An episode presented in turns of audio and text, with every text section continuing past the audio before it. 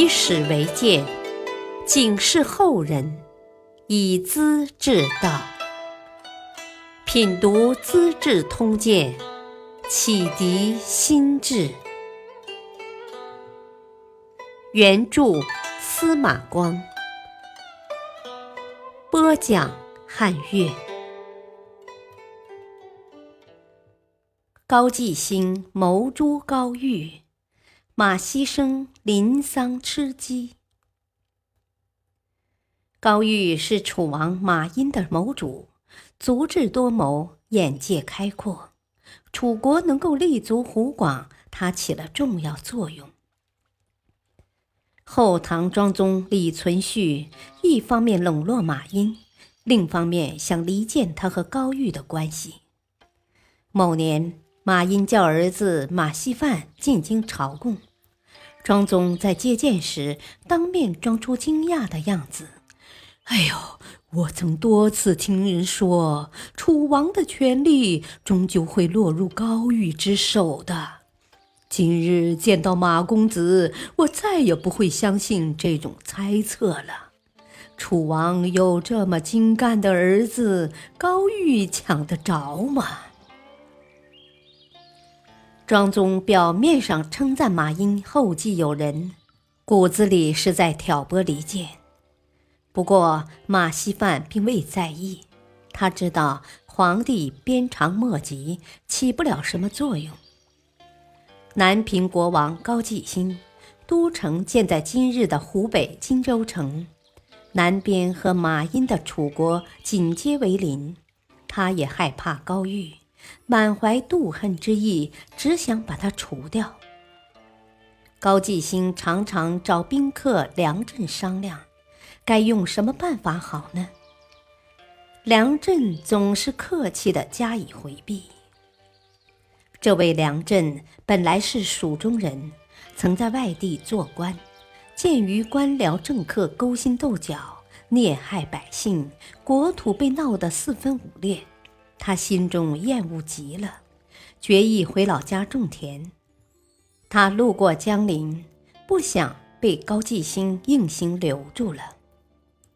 梁震学识渊博，头脑清醒，任凭高季兴怎么劝勉，他也不接受官爵，住在荆州城外的一座道观里，自称金台隐士，悠游岁月。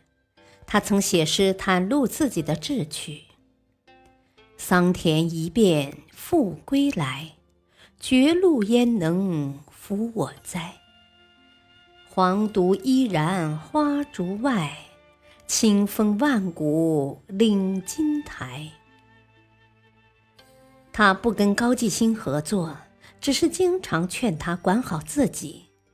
这会儿，高季兴又来商量。也没套出什么主意来。高继兴并不死心，叫人散布流言蜚语，说高玉心怀异志，图谋夺权。马殷全部相信。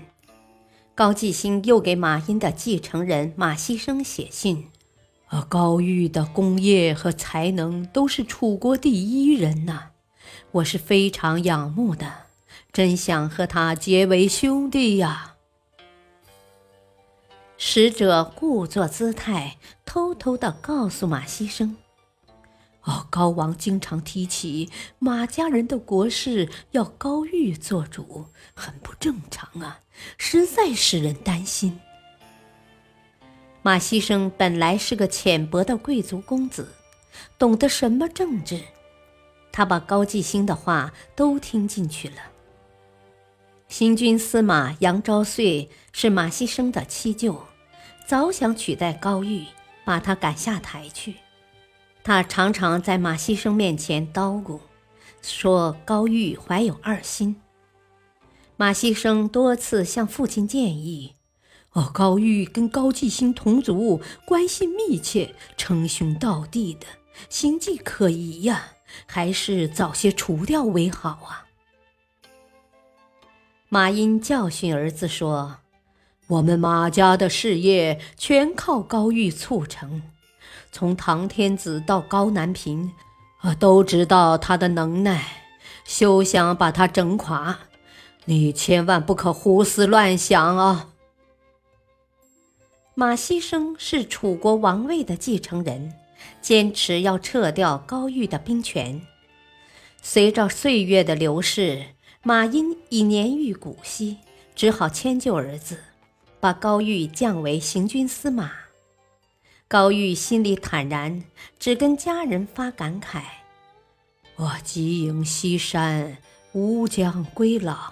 啊，稚子见大，能杂人矣。”西山就是长沙岳麓山，他想赶快退休当隐士，因为恶狗快长大了，要咬人的。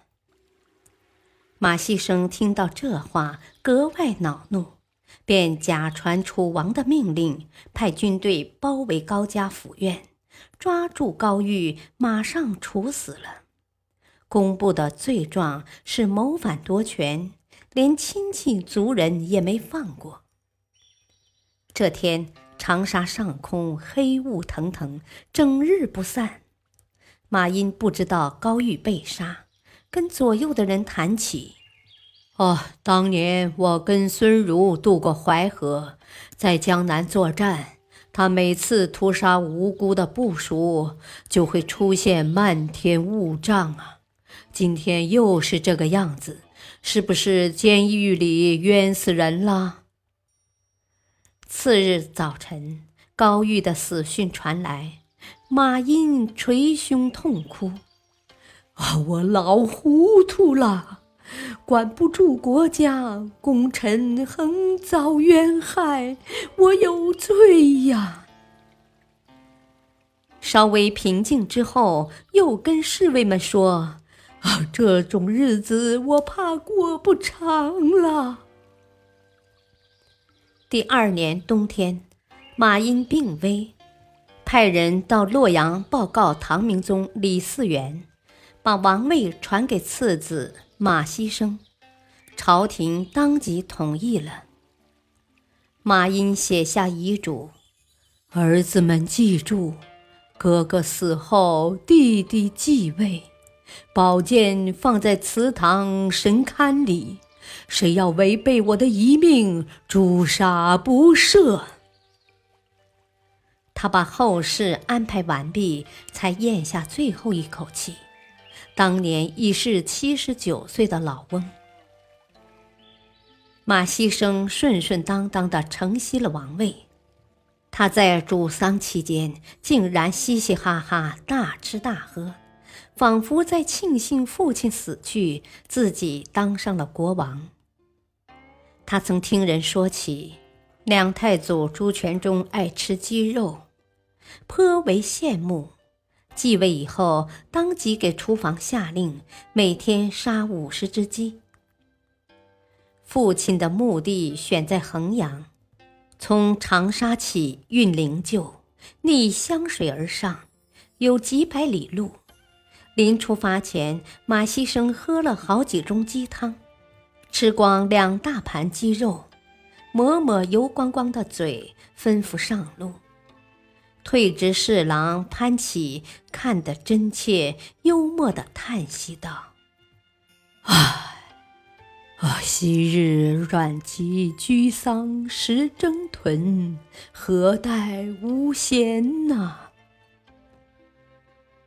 西晋阮籍是有名的孝子，母亲死了，临丧之际，他吃罢蒸猪肉，饮了两大盅酒，抚着母亲的遗体，伤心地说：“我一切就这么完了。”嚎啕痛哭，鲜血从口里喷吐出来，顿时瘦得像一把骨头。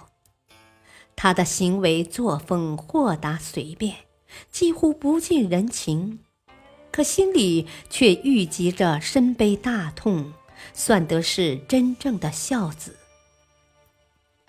马希生呢，吃鸡肉喝鸡汤绝不伤心，表面上跟阮籍相似，其实是头禽兽。